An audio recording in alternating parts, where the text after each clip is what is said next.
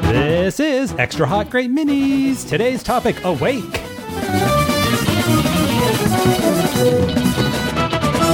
So the big TV debut this week was uh, NBC's new series called Awake. Which was your pick last fall for the show you It were was. most looking forward to this year. Yeah, that trailer for that uh, for the show was really really good, and we, it was something of a question as to whether it would end up uh, in the spring at all, or whether it would end up just in the summertime and be burned off because there was production worries and they took a hiatus to sort of retool how things were going. Well, lucky for Awake, America hated the firm. yeah, So boy a did slot, they. a slot opened up on Thursday nights. yeah, lucky for America, lucky for Awake, uh, America hates everything that NBC does. America apparently. hates NBC. So we got the premiere this week, sort of a very ballyhooed premiere. I think the the the critical line on it is that the pilot was very very strong, and that the subsequent episodes that have been screened by critics have been weak and or disappointing to the premise. That basically this premise, which is this guy is in a car accident. This guy played by Jason Isaacs, who you, should know from the Harry Potter franchise and other things, um, was in a car accident with his wife, played by Laura Allen from Terriers, and his son, and he uh, in one version of reality basically his wife has died and then he ends up in a in something where he goes to sleep and then he wakes up in another reality where uh, his son has died and his wife has survived so uh, he's seeing these shrinks and he's trying to cope with this new sort of uh, unbelievable turn of events And there's all these little sliding door moments where things are slightly Yes. askew from one reality to the other. Yes, and he can't. He's not sure whether he's dreaming, and then and all the while, while this is going on, he's a cop, and so his life as a cop has sort of dovetailed now into where there are parallels between the cases he's working, and sometimes Wilmer Valderrama is a cop, and sometimes he's a detective. Right. and- Oh shit, is that who that is? yeah. Yeah. Oh yeah. Oh my god. Um I don't recognize faces at all anymore. So yeah, so the pilot I thought was good, but I do see where there are problematic areas that I'm not surprised to hear that they are becoming more problematic as the series goes on. can I say what I, I don't know what everybody else is saying about the subsequent episodes, but That can I list yeah. can I list my problems see if they Yeah. hit? um so I think if this show is gonna go the distance, it really has to get off the couch. Because Oh, the- see, I think those are the best parts. Oh really? Because I just find like the couch is a really lazy device to me.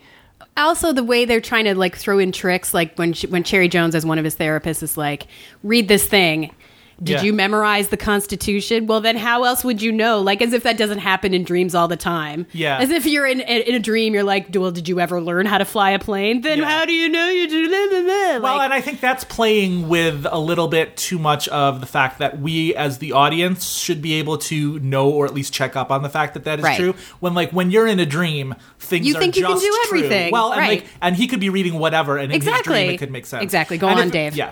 Oh, um, and the um, I really got to give a break to the pseudo intellectual smarty pants numerology stuff that's on TV in the last few years. What do you mean? Well, this the you know the reappearing numbers. It's like the fucking Jim Carrey movie with Oh. the twenty three and all. that. I just it just seems to be everywhere. Like since I don't know if that was so much. I think that was supposed to be a dream like, thing. clue- Yeah, yeah. I, I know. like I kind of, maybe maybe they just drop it. It just seems like it was going to be a thing that they keep on using. Um, and uh, wow, how about that high pass clarity filter? Yeah, it seems like all of the actors in this movie got extra pores for these jobs. yeah, it, it's it's a it's a video effect, and it is it's, yeah, it's called high. I don't know in Photoshop, it's called high pass, but in I wonder if sort of the actors kind of knew that that was going to happen. That was going to be their you know their film treatment thing because nobody looks good on that. Not even the pretty lady. no, and she's She, very she ages a good seven years with that with that jazz Mm-hmm. going on. Um, I will say though that uh, BD Wong Mm-hmm. should be all his spare time. He should be recording Audible books. Yeah. Yeah, because very I Yes. could listen voice. to that dude read Yeah. Twenty four seven. Well, I think they cast those two therapists very well. Yeah, I think Yes, Cherry, I love Cherry Cherry Jones, Jones. ends up being very, very interesting, even when she's just sort of sitting and talking to you. And- and that's why I felt like those were the best scenes. Yeah, I just I, I I didn't think there were like terrible scenes into themselves. I just Mm-hmm. think like week after week, if they're going to spend half the episode on a couch, I know I'm going to lose interest. I certainly, and maybe I'm I'm on the outside looking in, but I hated those parts of the Sopranos over time too. They really got wearing. He's back on the But also, even in the pilot, like you, you, the two things that you said when we were watching it were can anyone on TV ever like just accept that psychiatry might help them? Yes. like, and does every character who goes to see a shrink have to be like, you can't do yeah. anything? Like, it's Yeah. it's it's been done. Yeah. but also, if the if the pilot ends with him being like, "I don't care to solve this problem in either reality," then like, oh, okay, well then we don't need to watch you with your therapist anymore, I guess. Yeah. Uh, yeah, and I guess the other thing is that I'm just sort of burnt out on the you know the sullen teenager character. I just Well, don't. his Yeah. mom did just die. I know it makes sense. I just don't care to watch it. My problems with it are that the premise seems like it would be better suited to a movie Mm-hmm. because I don't understand how this can pro- possibly be sustained over time. That was a big question for me. Because it seems like you know at the end of it, I was like, "Here's how it's going to go." Um, in one in the wife reality, she's going to do something to leave him or whatever. She'll take up with another guy or something, and then he'll be able to ki- pick his kid. And then Dave was like, "No, he's dead."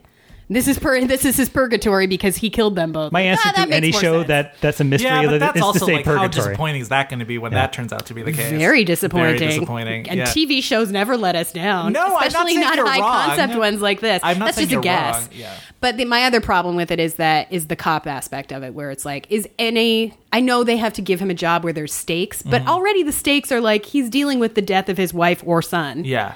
It So- makes it really hard to care about the cop stuff when God, everything else seriously, is so interesting. and especially when you when you're like flipping back and forth, and like, well, one of these is a fakey case. Yeah. So then it's like, what in one of these storylines, I'm completely wasting my time. Well, yeah. And you know, I, I and I also think the whole thing where it's like the the six eleven Waverly thing was like, I guess that.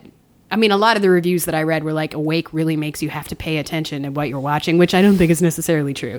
And they made that such a big deal because they flash back and forth between like, "Yeah, I saw it. I already noticed the Waverly thing," and thought, Yeah. "Are they trying to make us think that they live in a fake suburb of Los Angeles called Right. Waverly?" Because everything says Waverly on it. Like, Yeah. I don't think I'm super duper smart, but I don't think that was the kind of thing that was so hard to notice that they had to do the actual Yeah. physical showing you the two Yes. shots. Like, I get it. Well, and if the show wanted to sort of throw you a curveball at the end and have the cop portion, that case, sort of end in a way that was not your typical well case closed kind of thing Right. then if it's just going to be a case that you know it's just going to solve and it's basically boondoggling your time Right. while you're sort of padding out it felt like lost to me that early those early seasons of lost where it was like we know we can't just do the mythology of this because it will wrap up too quickly to Mm-hmm. Right. be spread out into a series Yep. so it also has to be about the flashbacks and Well- in this it's not the flashbacks it's the cop case right. So, so three things are going on: the the dual realities. yeah He's a cop, Mm-hmm. and now at the end, they've also introduced the thing where it's like, well, was he or was he not drunk?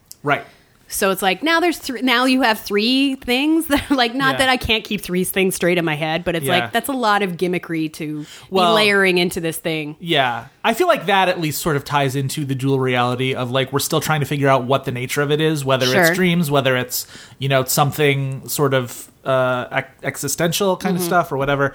Um and then I don't know if you saw did you see the part where they're like this season on Awake? Yeah. Um where Laura Innes and this other character Oh wait, no, actor- we turned it off before that. Okay, so there was a this season on Awake, and I guess you know run away if you don't want to see the promo that aired on network television.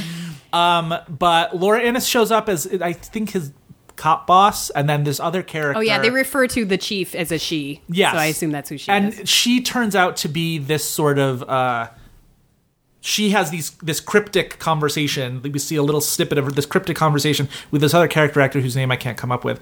Um, and it seems like they're like the string pullers or something, where like Uh-huh. Right. they know things. Oh, there's a they're, like- conspiracy on top of everything else too. Time Lords. Pass. Yeah. Um, I, I I'm gonna stick with it just to even through these last next couple because I am the the dream side of it is intriguing to me, and I'm not going to d- decide that it's going to disappoint me yet. So I do want to stick with it, um, and particularly if there are still good scenes like. The stuff I thought the stuff with him and his son. I know what you mean about the surly teen, but I felt like it has potential to sort of go somewhere that's Yeah. at least like that's good sort of emotional storytelling. Right. Like that, and I liked all the stuff with the uh, the therapists.